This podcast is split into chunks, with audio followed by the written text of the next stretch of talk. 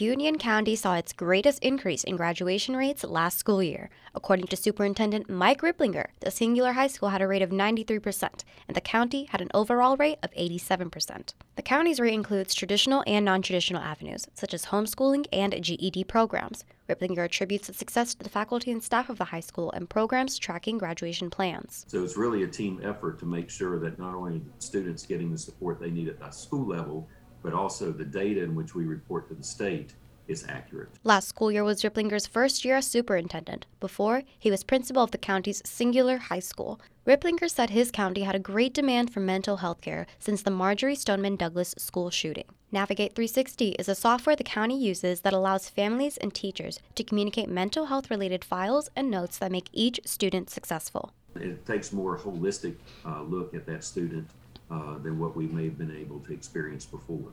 When the clock starts ticking for freshmen in Union County, so does the academic planning for graduation. Skyward is the portal the school district uses to communicate students' academic progress and track their graduation plans.